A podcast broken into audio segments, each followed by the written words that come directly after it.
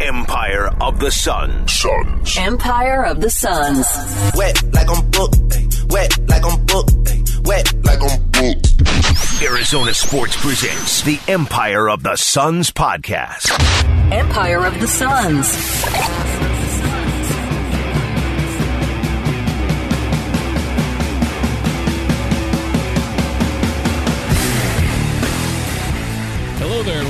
The Empire of the Suns podcast. My name is Kellan Olson, joined as always by Kevin Zimmerman. Hello, buddy.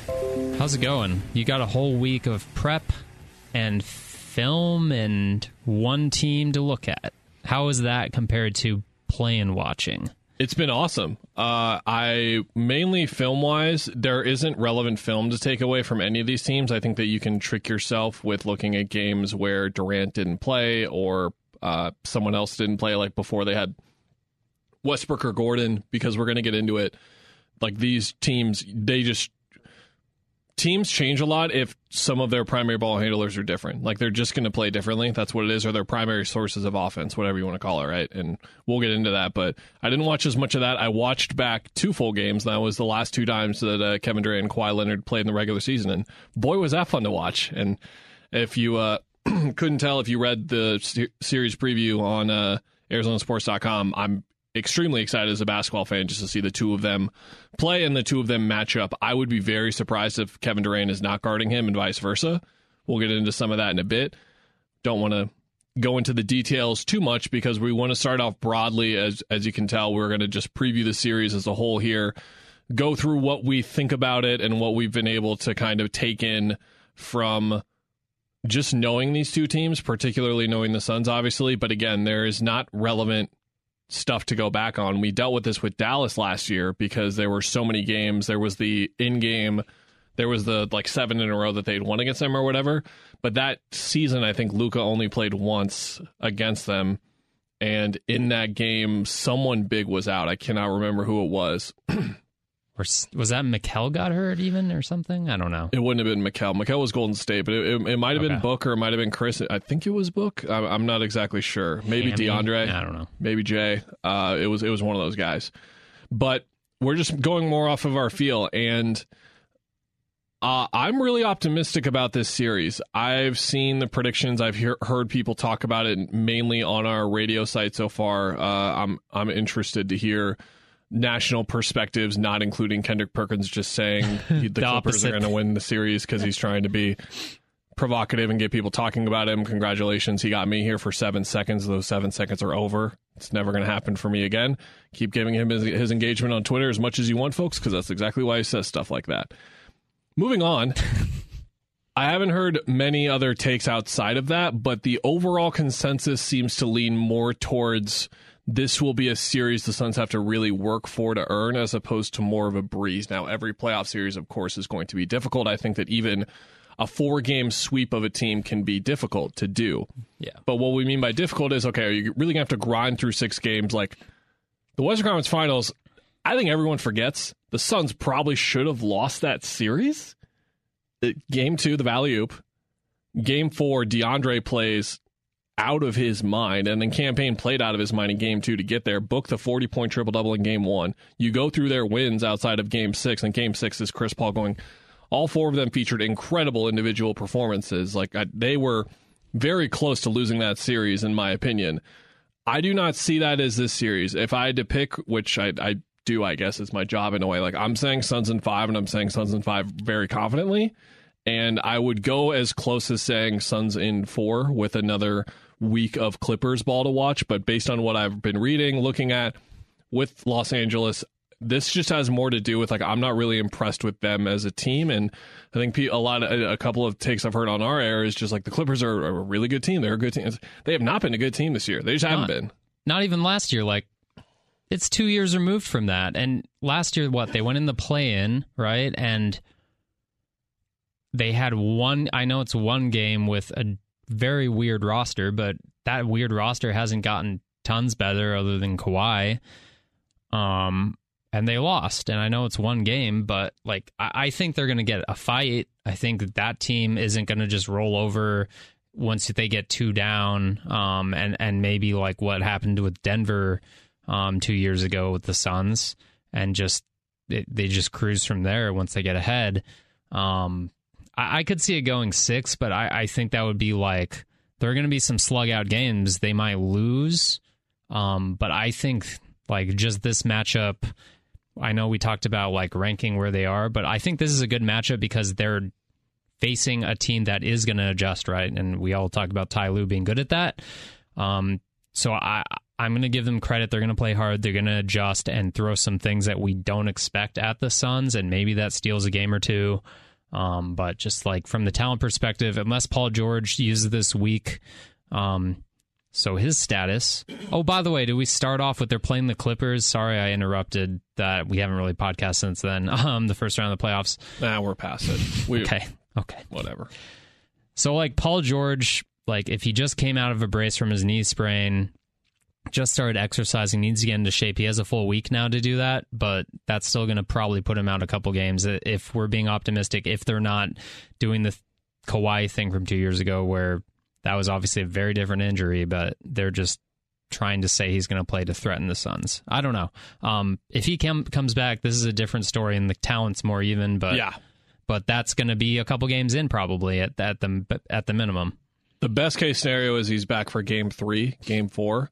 Game three is on Wednesday, Sunday, Tuesday, Thursday. Thursday. Yeah. So it's on Thursday. So it's a week from tomorrow is game three. Yeah. Like, I don't I don't feel great about that based on the information that we've gotten. It's it's really close. Like we talk about like midway through the series and we think like that's three weeks away in our head or whatever. It's like no game one game one is four days away from Yeah. today. Uh, programming note before we get to like the end when a lot of people stop listening. We're, we all have those moments, folks. I understand. You get 15 minutes into a podcast, never finish. I understand. I'm here to just talk to you specifically, and, and me. I do it with podcasts too. Everyone does it. That's what I'm saying. We will be podcasting after every game. This is a change that we have in the postseason. Um, lives permitting, of course. You have a child now, so that is a, a he change. isn't awake then. There's a slight change, I guess, in responsibility for one of us, at least. But yeah, he should be asleep. I think he should be He should be. fine. You're you're not the yelling type anyway, unless like I don't know what would get you to yell about one of these games after. I'm like a go in my own space and curse type person. Would a Mason Plumlee triple double get you yelling? would it get you? yeah, maybe. We're gonna be podcasting. Terrence after- Mann, who was my uh, most improved pick when he has a triple double, may might get me to yell, get excited Uh, we, about we that. love Terrence Mann on this podcast. yeah. He's not starting. I don't No. know. We'll get to that. We're podcasting after every game. So if you are looking for content the night of the game, we're talking about the night the game is over. There'll be video stuff on our socials. There will be a podcast episode up at some point that night, and then there will be a post game recap from me at some point that night. And usually that is within two to three hours after the game, I would say. So a lot of you will be reading or listening in the morning because you have obligations. We understand, but Sleep. I know like Valley Oop and a couple of other nights there was just like when's the pod coming up when is this coming up and it's like it, we're we're we're always working and we're always getting it out so We're trying. if you are if there is some crazy game there's going to be some crazy what i've learned watching this the last two years was like there's going to be a lot of crazy moments because there were last year there especially were two years ago so if you have one of those nights where you can't sleep you want to hear more about the game read more about the game we're going to be bringing you that stuff okay central core talking point about this series focused on phoenix the suns are 8 0 with kevin durant was that enough games for them to establish continuity, build chemistry? It was not, Kevin. Uh, they No. have not really looked like the problem is that it's so hard to read it because their three biggest wins were against the Minnesota Timberwolves, who are punching each other on the bench and probably should have sus- indefinitely suspended their center instead of a one game suspension because without him, they kind of look pretty good unless crunch time pops up. And then that's where they keep throwing the ball in like the third row, and, and Ant really hurt his shoulder, so that threw everything off. KAT's posting up from 22 feet every single possession. I- Just hold your.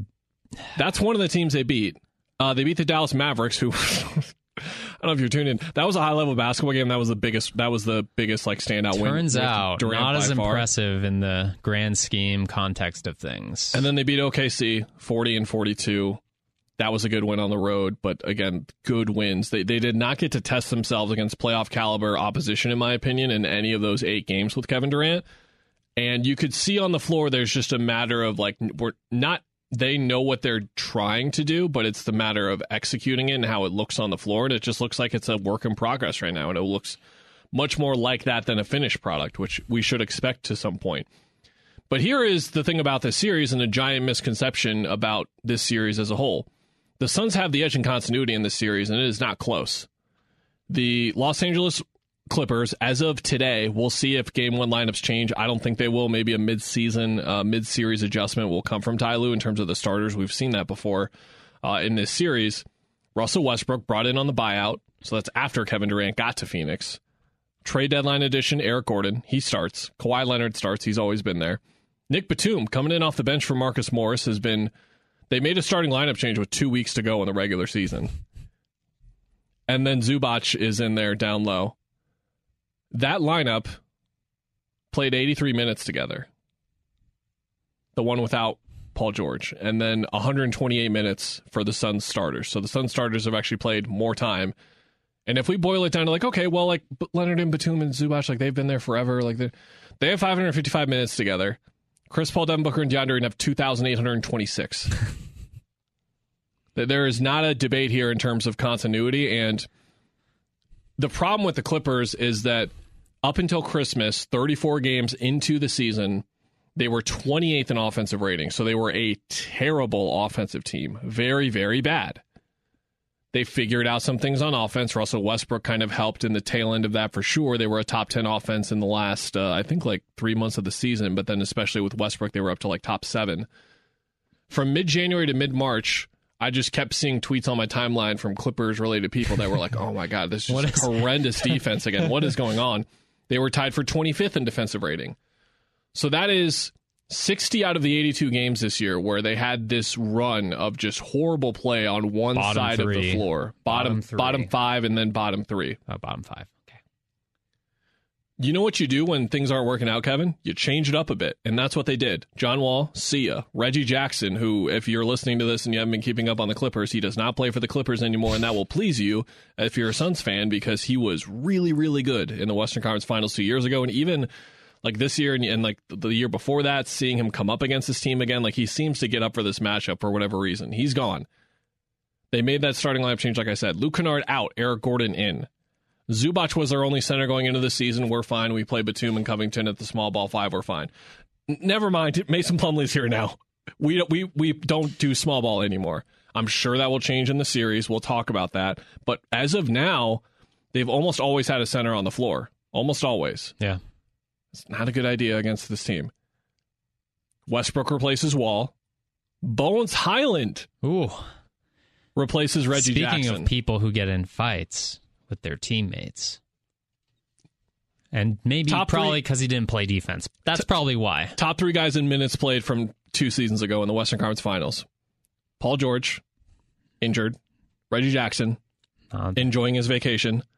Marcus Morris, we do not know if he's going to play. He had COVID and then he got listed with low back spasms for the last seven games of the season. You just did the, I don't know if you intentionally were No. doing the thing with your chin there, being like, hmm, that's interesting. It seems like the buzz out of LA and just like the, there are things that you and I say where we're not reporting anything, but we just get the sense or the vibe. It seems like there's a sense that he could not play. Like he might just be out of the rotation completely. It's been a decline for him. I think in the in he was good in that series in my opinion. Two years ago, he oh, was good. Oh yeah, they was- ran offense through him. He was he was pretty good. Target Booker in the matchup, and that- and that's that. You don't have that, I guess. But and now they're there. And this is why they really needed Paul George. I would not have picked the Clippers to win the series, even if Paul George was back. When I was ranking them one through four, and we were talking about that, I think last week, that was with Paul George playing in mind. But then we got the update from Shams that it doesn't seem like he's going to be. He, he is not going to be ready for the start of the series. And so when I said like I don't see a huge difference, now I see a huge difference because Paul freaking George is not playing. And by the way, that Paul George Western Conference Finals run really underrated. He was phenomenal. He was really good, yeah. In that game five, I think he had like 41 and 15 and was like, we're not losing here. Like we're, we're not losing. You, you're not having your little party here in Phoenix. You can have like, not, he's not saying you can have it in LA, but he made them have it in Yeah. LA instead. One more thing. What's the one thing I've been talking about since the Kevin Durant trade? I don't know, man. You've talked about a lot of things. I have. How do you guard this team? Can you guard this team? Okay. Kawhi Leonard guards Kevin Durant. Eric Gordon? Who guards Devin Booker? Again, the Terrence starters. Mann comes off the bench? Russell Westbrook, Eric Gordon, Nick Batum, Ivica Zubac. I'm going to say Zubac is on Ayton. Yeah. Which of those three guys guards Devin Booker, Dude, and which of them guards Chris Paul? Batum, Batum gets credit for for being so old. He's pretty good, but just no. Batum does this weird, nimble, like I'm the guy Long. who can I'm going to sit back on you, but Book can endless shoot ca- over that. endless cardio guy. So he does a lot of full court pressure on guards and like starts on guards before they start switching stuff. But he can't guard Chris Paul for an entire series or an entire game. Like that that's not going to work. They will mix in Terrence Mann. Uh again, not going to sit here and say I watched a dozen Eric Gordon games in LA this year, but not a defensive plus on that end, Eric Gordon, and then Westbrook well documented there. How do they guard this team? I don't know. Lue's gonna have to do something scheme based. Like I, I don't see it. Do you? Uh, yeah, I mean, I think it's gonna get weird in like zones. Is it gonna get weird like box and ones? I don't know. But like if Book puts forty on him because they're worried about KD, I could. I don't know if he does that kind of crazy stuff, but he he comes up with stuff. I'm gonna give him credit there. To your point, I think they're going to be ready. Like their zone busting stuff is going to come in game one ready. They're going to expect that kind of weird stuff. Yeah. I think. I mean, uh, if you're in man though, like I don't know what to do. They do like, like yeah, they switch a lot. No, okay, so Norm Do you trap with Zubac like and have him recover back? They don't do that typically. he's not good at that. No. I mean, And hedge and get out of there quick, but You're asking Russell Westbrook to make the multiple effort to the weak side corner to get back over there? we we should point out Norm Powell in all this because he's the only one who's like, okay, good athlete, has a decent defensive resume, We'll try. He also is like, we talked about this last pod, I think, probably number two, three best player, and he's coming off the bench, and like they value him, but Norm? yeah, but like. If you're not starting him or Terrence Mann, then how is yeah? To your point, I would say he's their third best player. right. I think Russ has been their second best player in the last 20 games.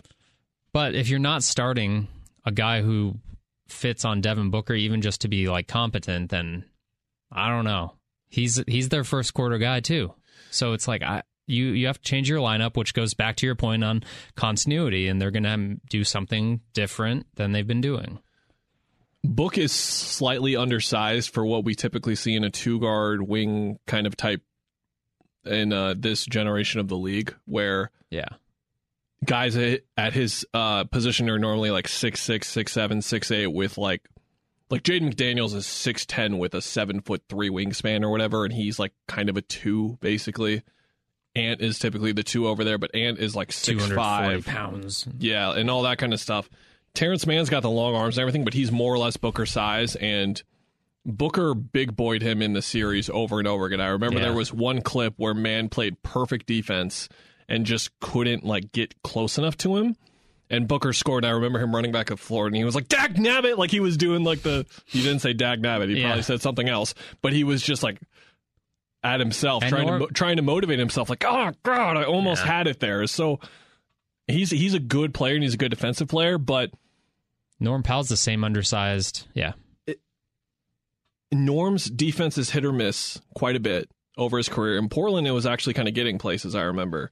Again, I haven't seen a ton of Los Angeles, but from what I've seen, you can't expect. That's my so that's my problem.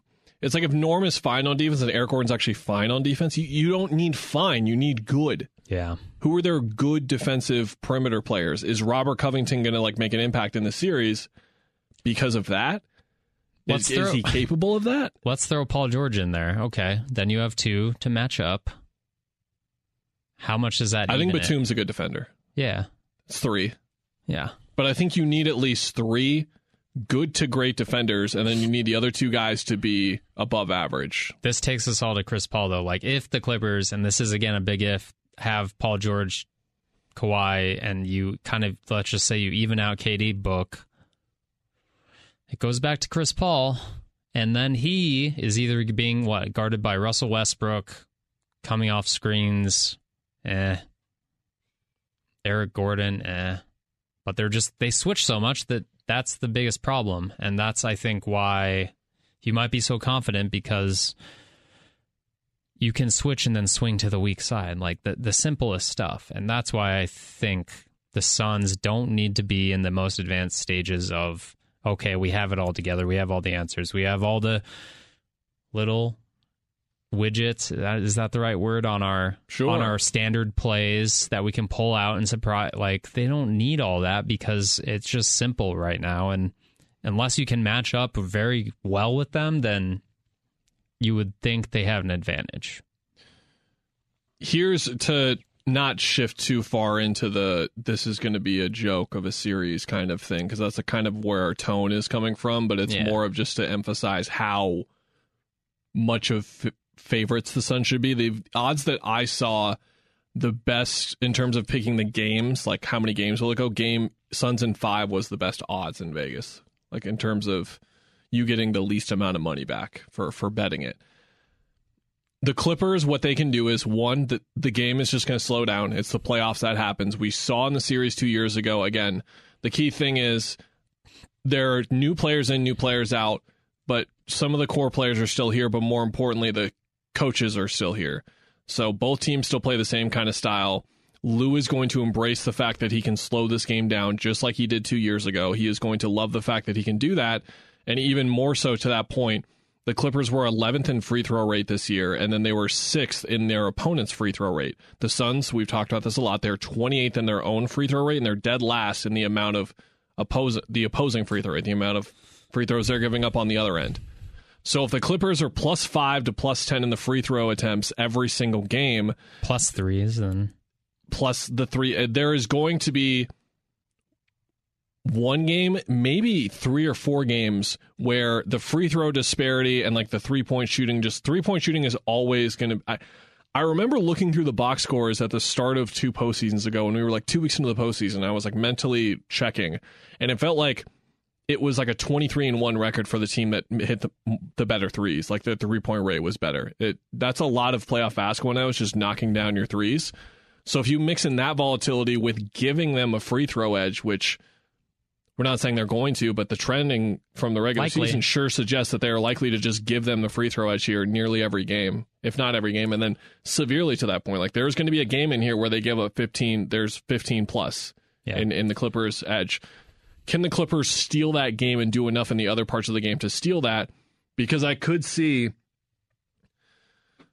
game two, Clippers take 46 free throws and they hit 40 of them or whatever. And the Suns are just like scratching and clawing to get to like 115 or 110 or whatever points wise. And they're already a third of the way there because of the foul line or whatever. yeah And then in game four, Eric Gordon hits six threes. Nick Batum hits five. They hit like 19 as a team. And then all of a sudden we're at a 2 2 series and we're like, how did this happen? i could see that yeah. Um, that is not out of the realm of possibility because of this. Now, one thing I will say is that Los Angeles is 29th in I looked through Cleaning the Glass numbers everywhere and just looked for what if the Clippers were great at anything? No. Were they terrible at some things? Yes. One of them mainly was points allowed off of steals additionally. So we're talking live ball turnovers essentially, and they were the second worst in the league, and that's not even heavily influenced by Westbrook, just as much as their general team. So not only is their transition defense bad, but they're committing bad turnovers. that's why everyone was well. groaning on twitter because they had effort issues this season Yeah, uh, we didn't even get to the game on Sunday, but it was like clear, like what is like? Are, can you guys lock in on defense for five minutes Against- and we can be done with this yeah. game against no offense, zombie Saban Suns, Lee yeah. And and those kinds of guys? Yeah. Clippers were 26th in assist to turnover ratio. So can they take care of the ball enough and produce good enough offense consistently in a slog of a game? I don't think so. They're going to need a lot of games that don't get to 100. That's pretty much what they're going to need in the series. And I don't think they've played good enough defense or they have the defensive personnel to force that out of the series. I, I just don't see it. Um, to, to turn the focus back to the Suns more so, is there one player you look at who has to be their guy in the series above all else? Because I have my answer kind of all, already. I kind of said Chris, but I think DeAndre. Um, like if if he's just what eighty percent of whatever he usually does, worry about the boards. Like he's gonna have lots of opportunities because they're gonna be super worried, and I I don't know. I think that series two years ago, that's one where like yeah, they were doing a lot more small ball even, and and he obviously, like you said, stole a game from him, value him into another game. Like these things are going to come up for him again against that team, and like Zubac, I think he's a great 25 minutes per night guy, but Da just is going to really, I don't know, he's the piece that brings all the perimeter stuff out, and if he's rolling hard, KD's going to get those corner threes that he. I, we need to look up how many corner threes that dude has hit in his career because it's not a whole lot.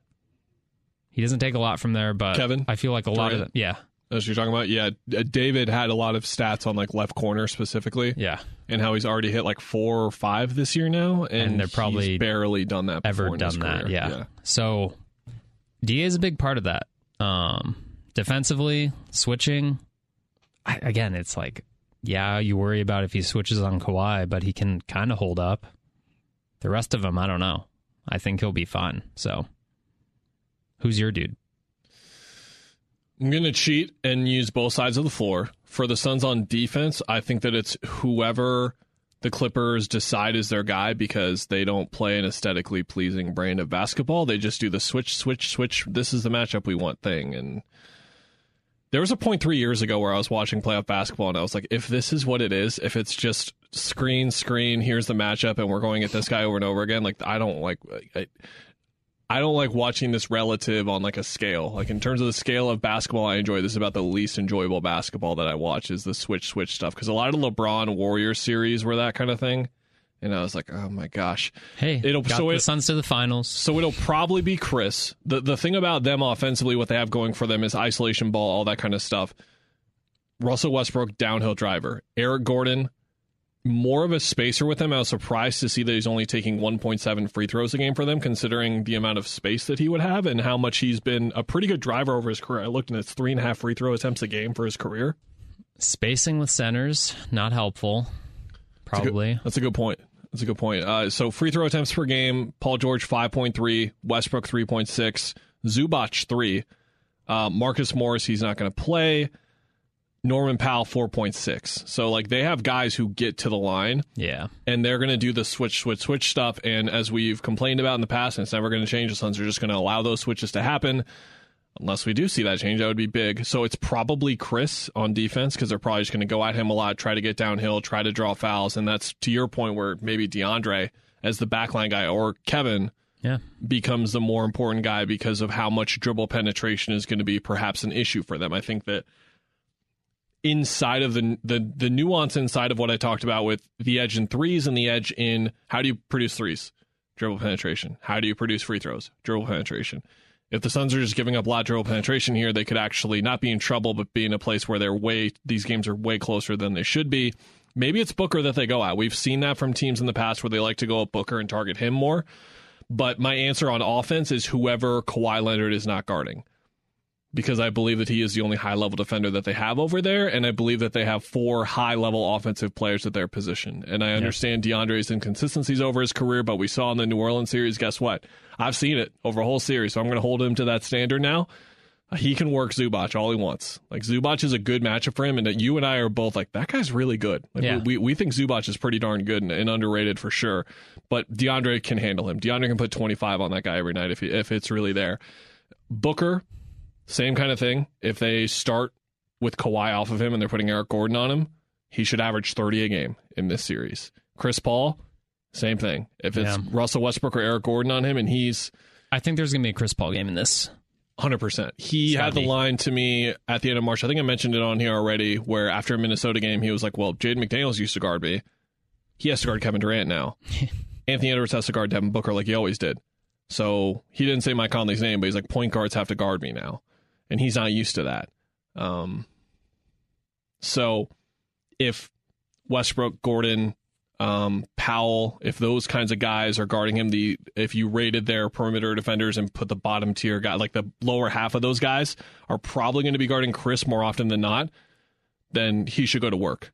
And this is going to be a repetitive theme for me throughout the postseason when we get to the second round, if we get to the third round, if we get to the fourth round, if we get to the second round, I guess I should clarify there.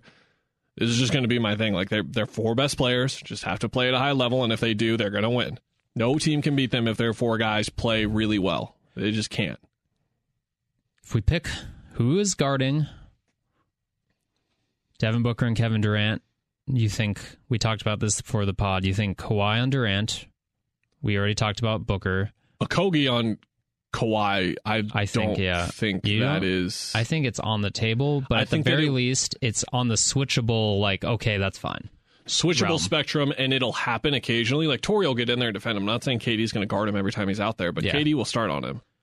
That I, that's I would another. be shocked if he didn't. That's another thing where this roster construction, again, even if they have Paul George, like you don't start off with it, but you come in with Torrey. Terance Mann will be starting by game three. Yeah. I, I just wonder why it shouldn't be game one, and maybe it will be game one, but But the Suns are built. maybe Gordon surprises switch. us on defense. I don't know. I, I Yeah. me and Brendan were talking about, it, and I was like, I'm sure what I'm saying in terms of how good these guys are as defenders will vary in some point. Like I'm sure maybe Rocco is better or worse than I'm saying. I'm sure Westbrook is better or worse. Like it's not on the line, but I think good defense because you guess what you need to stop Devin Booker. Good defense. You can't just be like, oh yeah, he's fine to be out there on defense. It's like no, he's guarding Devin Booker. it's a Like- difference, Do you big difference. do you want to disrupt the ball with Chris Paul, or do you want to actually guard Devin Booker? Like you don't have good decisions here. But on the other end, I I think the Suns are in a good spot. Like again, Okogie, Torrey Craig, even Da in certain small sample size of instances, you you switch him on to Kawhi and you survive and live with it. If if he hits a tough shot, whatever. I don't know. Yeah, it's it's again, it's really hard for me to judge this team because like Ty Lue does do stuff that's like I didn't think of that. Or in the playoffs, Pelican series last year when you get in uh like they made the Suns go with two centers for a little bit. Like which one, congrats on Monty for like making the adjustment, but there's little stuff like that where it's just like ballooned emphasized in the playoffs and it's like, oh my gosh, Chris, that little tiny forcing you to this hand, score at the rim. That this thing. tiny thing is just defined a whole game. So It'd be like that. it'd be like that. I'm excited to see it, and I, I, I guess all the the questions we have, there will probably be a dumb like, oh yeah, he'll just do that. Two more talking points before we go. Yeah, One guy I want to talk about it individually as a guy uh, is Russell Westbrook. Uh, I have previews up on ArizonaSports.com. I mentioned it a couple of times. I'm going to keep mentioning it, promoting our stuff. He is averaging 16, 5, 8, 1, and 3. 3.4 turnovers, that being uh, per game. He's shooting 49% from the field. That would be a career high, I believe. 35.6 from three. Again, we're talking about historically Clippers, one of the yeah. worst three point shooters of all time, shooting 36. Now the efficiency stuff, we'll see. I mean, it's it's a small sample size. It doesn't seem like based on all of our past history that he is going to bring this level of sc- efficient scoring to this level. But man, I went through the Clippers rosters over the years. The last like great playmaker they had was Chris Paul. Like, they haven't had Paul George is a good playmaker. Like he's a good point wing, point forward, whatever you want to call him. But for point guards, for guards, like Chris was the last one. And Westbrook is phenomenal at that. He is he made a couple of passes in Sunday's game where Zubac is like kind of sort of in a ceiling position. And then as he starts to seal and turn around and put his hand out, as he puts his hand out, the ball touches it because Westbrook already threw the bounce pass. Like he is yeah. Like incredible at that. And I I'm proud of the piece uh, because I have always been a fan of Westbrook's game, and I have taken my shots at him and criticized him and and like seeing the absurd shots that hit the shot clock when he shoots them or whatever, and seeing all the bad plays and all that kind of stuff. And I get it. But him becoming someone that everyone just dismisses and says is trash now, and is like he's uh, someone or already, of course, like replied to my story and said like he's going to be the Suns' best player in the series. It's like he's probably not going to be. He's probably going to be the Clippers' second, third, or fourth best player in this series because he's been good this year, but they don't have anyone like him who can attack a defense and immediately know, okay, Kevin's low man, he's coming over, and then Rocco's open on the wing. Like he just he sees that stuff, and he's so fast still. Yeah. Like if you haven't watched him in a game, he's still really fast, really fast, and he can just get. If you're just not gonna help at the point of attack or let him get a driving lane, like the the possession's pretty much done. It's just a matter of if the shot goes in or not. I didn't watch much of him with the Wizards, but like on the Lakers, even as terrible as that went, as badly as it looked like he played, his assist numbers were still up there. He was coming off the bench and making plays for others. And I think that was an important moment in his career because, like, yeah, he hasn't adjusted well because of who he was. Like, that's how he's wired. That's how he played it. If you watched him at UCLA, he was not. Crazy. He was he even coming off the bench, I think, behind Darren Collison I because think he was at first. at first because he was just this reckless dude and he doesn't change who he is. But the Lakers thing, like as bad as it was, I think it was super important because now you put him back in a lead role. He, yeah, he needs to touch the ball and, and be in control more to get a feel and actually have pace in his role, um, be on the ball. But I think it taught him, like, okay, I'm not the same player. I'm not going to score 30 every game, but like, I can be more efficient in these ways. I can play make more. I can do these things to complement my team more.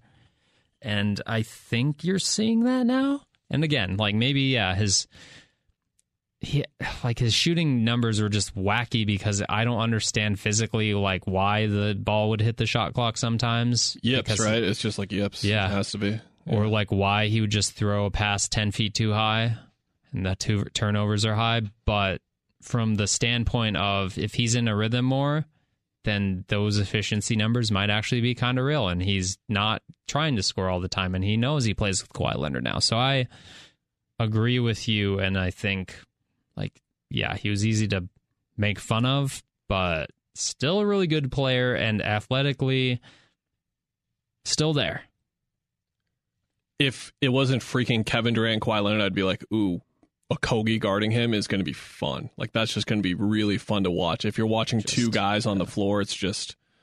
I hope they let them play because that's going to be physical. You were doing the mashing fist, kind of Mashing fists, hitting each other. Absolutely. Um, the shooting numbers are what they are, and I included the clip in there of the outrageous Golden State game where Draymond played off of him 25 feet when he was 25 feet from the basket. And then when Westbrook would pass the ball to the right side of the floor, Draymond would be 10 feet behind the guy guarding the ball and was like basically a second line of defense on that guy. It was crazy. I don't expect the Suns to do anything like that, but with that being said, this is a playoff environment where weird things come out. And look, if he has a big game one and he's just getting to the rim at will, maybe they do that. Maybe they just say, take nine threes, go ahead. Like, we, we don't care. Um, Also concerned for the team that until the last few weeks um, had trouble staying in front of people, had trouble reaching, complained about getting foul calls, and people just ran into them because they would just take it, kind of. Yeah, guess who's playing the series? Landry Shamet's playing the series. They need on-ball Mm-hmm. defense against this group. He's playing. Um, I, I would be shocked if he was if he if he wasn't playing. Um, whoever are their best on-ball defenders on the perimeter, that is who Torrey's going to play a lot in this series, and Mm-hmm. I think that Landry is going to play a fair bit as well. And I'm not sure about anyone else, to be honest. Um, that's the part of his game where it's a really difficult thing that he deals with because he has to balance maintaining his confidence and playing the way that he is supposed to as a basketball player while also not just taking 40 shots because they're they are 10 feet away from him everywhere and he's within 15 feet of the basket if you just think about the visual there it's it's a really tough balance that he finds i'm curious to see how he does in the playoff series because we haven't seen him in the playoffs since i believe washington and even then in Washington, he was like the guy on Washington. This is not him as the guy anymore. And I'm really curious to see how much the Suns play off of him. They are going to give him room. It'll probably be Chris, I would expect in, in some stretches, but Okogie, that's where he can do free safety stuff, perhaps. Chris on Aaron Gordon, Eric Gordon. I did this last time, I think. I mean, Eric. Someone has I- to guard Batum, and it's like, is Batum Yeah, going to Chris could beat the mismatch there? I don't. Th- I think they start Chris on Batum and then Yeah. work their way around. And then Gordon Booker is that's good stuff. At least Booker seeing how he I can do think- against Gordon. Gordon's a really good scorer. has Booker and Westbrook. I feel like Booker's guarded. Booker has guarded him a lot in the past. Yeah. Yes. I think he can hold up, and I think So he might end up being that guy. So if you think Westbrook isn't as much of a focal point offensively, maybe you put Booker on him and then you put Okogie on Gordon. But I, I think it'll be Okogie on on Westbrook to start. Um, the the last thing on him is that I just feel like he's a really misunderstood guy, and I, I mentioned at the top of us talking about this, he's he's one of my favorite basketball players. Like if I had to rank my top, I can't do five or ten. That's like too little. Like my top twenty-five players favorite ever since I was a kid. So since I was like six years old and comprehending in 1996 what was on the TV screen in front of me, like he's making that top twenty-five. Just the way that he plays, the way that he passes. Passing has always been my favorite part of the game. We've talked about this. Um, I think he's a really misunderstood guy. Now, this is through the lens of if someone is an absolute uh, a hole to the media, or in just the settings we see them in as a personality through the media mostly, maybe they're the nicest guy in the world behind the scenes, and they just don't like the media. Vice versa. If they're the nicest guy in the world to the media, maybe they're still mean but and not a good person behind the scenes. Like you can't take all that stuff for face value. And I'm not saying this to say the absolute with absolute certainty that Russell Westbrook is an awesome human being. It seems like he's an awesome human being. Like he seems like he does a lot of awesome stuff. Paul George had this great quote that I found where he was like, "Yeah, like he's talking to Steven Adams about New Zealand, then he'll go over to Jerami Grant and be talking about like Philly and all this kind of stuff, and like he he gets to know every single teammate on like a personal level." And George was like, "Yeah, you have like your three or four buddies or whatever on a team typically, but typically you're not getting to know every single dude." And he seems like that kind of guy. Every coach teammate we hear feedback from seems to say they love having the guy, they love him on their team. And think about that like love having him on their team when they know he's going to do five things a game that drive them crazy Yeah. Because he plays so hard. So I, I just wanted, yeah. I just wanted to vocalize it. I wrote it enough as it is, but this I- might be this might be it for him. I don't know if this is it for him in the NBA, but in terms of like a big moment potentially, like this might be it. Like him being a meaningful part of a playoff series, probably the last time it's going to happen. if I made a top fi- five list, like I agree with you about being excited. Like when you watch him play, like he's just Captivating. captivating. yeah. But of all things that I think about him, if I made a top three list of hardest players I've watched play, I, is I, I don't care wh- how productive he is, whatever he's in that list. Like, Like there's plays zero, the hardest. plays the hardest. Yes. just straight up.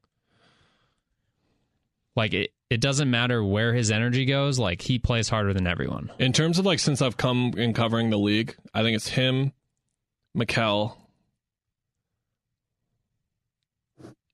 Like I don't even know other names really. Like I don't know. Yeah, I'm not sure.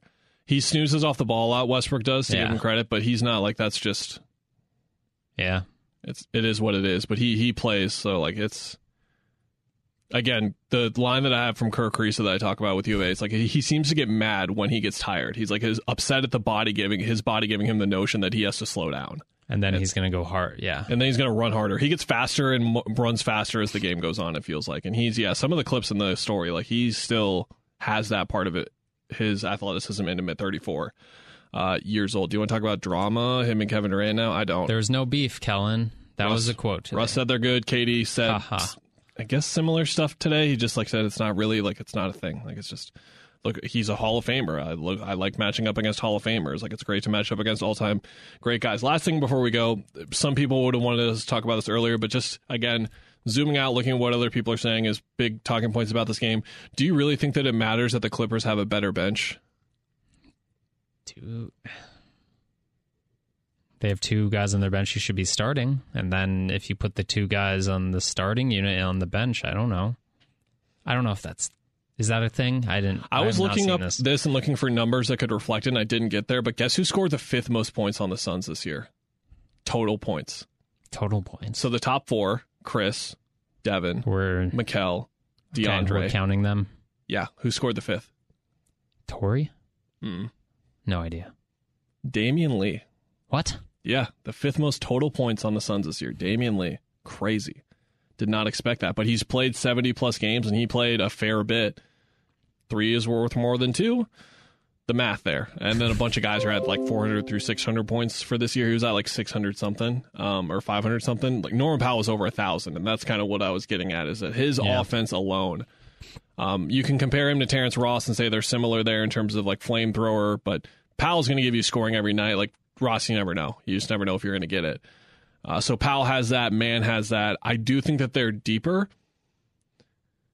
but I think that their success is their success is dependent on the fact that those guys come in and make a difference in the game. The Suns don't need that. The Suns can cherry pick. Okay, Landry Shamet had a good game. He could not play the next night if they figure out something, and maybe Biz has a big game. I think the Suns have more options. The Clippers have the like you have to ride with those guys obviously. Yeah, but if you're going to argue like Mason Plumlee and Bones Hyland versus Cam Payne and Bismack Biyombo, like that's square. I think it's more of like the top. It's just And like also it Norman matters- Powell and Terance Mann at the top versus Shamet and Craig, or I guess would be the two. But like Ish is Ish is going to play in this series probably. Like again, I'm talking point of attack, on ball defense, defense, the switching team, the team you switch against. I think Ish is going to play a bit. I think yeah. The Suns are more not even in production, it's more in context of how they fit with the starters, basically, is what I'm trying to say, I think. If that makes sense. The Well, you- Clippers do need to get something out of their bench. You have the Suns. How many games? Six. I'll go six. Really giving me that extra trip back out to LA, man. You're really doing that to me. You're in five? Five. Yeah. I think it's five. Um, again, free throws, threes, and Math matters. what I expect is the first two games of last postseason, which is where we were like, "This is a sweep. This doesn't look like it's going anywhere.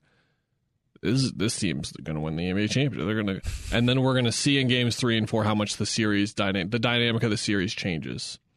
Lue is not typically start of the series; it's more mid game and more so mid series. And like when when I heard all about his mid game adjustments and all that, like covering it over a series, we were two games in and I was like, what? like, like there were there was in game stuff, sure, but every Monty said this. He had a presser in New Orleans, and I'll never forget this just because it was talked about ad nauseum, adjustments, adjustments, and Monty specifically. And he was like, we make adjustments in every single game. Yeah. This is not just a playoff thing that happens all of a sudden. We go at halftime, in between quarters, during timeouts, during the game. We're adjusting to We're things. too dumb to see it. But It like, happens. Ty Lue does hit like he punches a completely different scheme. But then, like midway through game three, I was like, "Why does this game feel so different?" Oh, yeah. oh, he can just change the entire feel of the basketball game with what he's changing. I'm too dumb again, too dumb to see exactly what he me, did. But took me 24 minutes. Yeah. yeah, I need to watch. The You realize it mid game, yeah. yeah, but you're like, oh, that's why the game feels so weird. So I expect the first two games to be relatively uh, concise and cut to the point. The Suns are so much better; they're heavily outmatching them. We, if you forget New Orleans and Dallas, that's what we were looking at. It was pretty convincing. I mean, game then- two was was it was game two of the Dallas series the one where they picked on Luka like every single possession in the second half, and that man was in trouble. Yeah. And then uh yeah. Game two, actually, I'm sorry. Game two, New Orleans. That's when Booker got hurt and they lost that game. New Orleans scored 125. I think that was a big, like second chance points offensive. Jackson so Hayes They moments. New Orleans that hit 17 threes in that game, and they yeah they just uh, oh 28 points off turnovers. the Jaxson Hayes moment. Oh man, the Jaxson Hayes moment. That was when Ingram had 37, 11, and nine. Looking forward to watching that guy play tonight. By the way, Oh, yeah. him and Shai. That is people kind of laughing off at the playoff game, like especially tonight's edition. Like I get it, the Raptors are miserable to watch. The Bulls haven't had that good of a year, but Thunder. Brandon Ingram, Shai Gilgeous-Alexander, sign me up. I'm trying to get home in time for that for sure. Okay, we'll be back Sunday after. No, Sunday night Night. because it'll be five, 5 o'clock. p.m. Do we know yet what you're doing? No. Okay, I need to f- Do they have a seat for me? I don't know. you're a pretty important guy, man. Yeah. Well, We will we'll we'll we will be either be doing somehow. this over Zoom or in person or at the arena or whatever. Jeremy laughed. Our video guy laughed when I told him how we did the podcast before, which was I went on my laptop, went under QuickTime, and just clicked new audio recording, clicked record, and we used the laptop mic. I thought it sounded great. It did sound good. This is this is the thing, but then but then audio people like Jeremy are like, oh my god, that must have sounded horrible, and it's like it sounded fine. Yeah. Technology these days, but he, we will have now microphones professionally. Jeremy Apparently. will be there uh, for for what he says, what Yeah. he told me. All right, so we'll be back in a couple of days and see how uh, right or wrong we were. I'm at the point now. I'm. I would say I'm not up the hill yet, at the top yet, but I'm getting to the point where I've been driving uphill for a while now, where I'm like, I just want to see the basketball now. I've been writing about this series and talking about it enough, where I just like, I just want to see how it p- plays out, and uh, nearly there, but I Not don't quite. know if we are. It's four days away. but I can't control when I get that getting there. You know what I'm saying? And it might get there. So, Yeah. but again, I would much rather have this than Okay. the New Orleans series or Dallas, where it was like 48 hours. And that's the thing. Denver, Denver, and we'll we'll talk about this like one tiny thing before we go. the The schedules came out, and both Golden State and LA, huh, in in their series have two separate stretches where they have two days off instead of one in between games. Uh, the Nuggets series, the one eight, and then the Suns in the four five, they both only have one. So if the Nuggets take care of their opponent in four or five games, we'll see who it winds up being. And the Suns take care of their points in four or five games, like they'll just start that series. That's what they do. So we'll we'll see now. So that's where I think we're going to talk about this maybe midway through the week or something. But if Denver gets a good draw, like they get Minnesota or they get Oklahoma City, and this game like is it it's 3-1 in game 5 Suns and we're like ooh you might want to win this cuz Denver's been w- resting for 3 days now already and it becomes one of those things you know Yeah. we talked about that in uh, the Clipper series too cuz they swept the Nuggets then. All right. You ready? Excited? I'm excited. anything else go. wrong today? Nope. across Valley Sports? We're all good? Bye everyone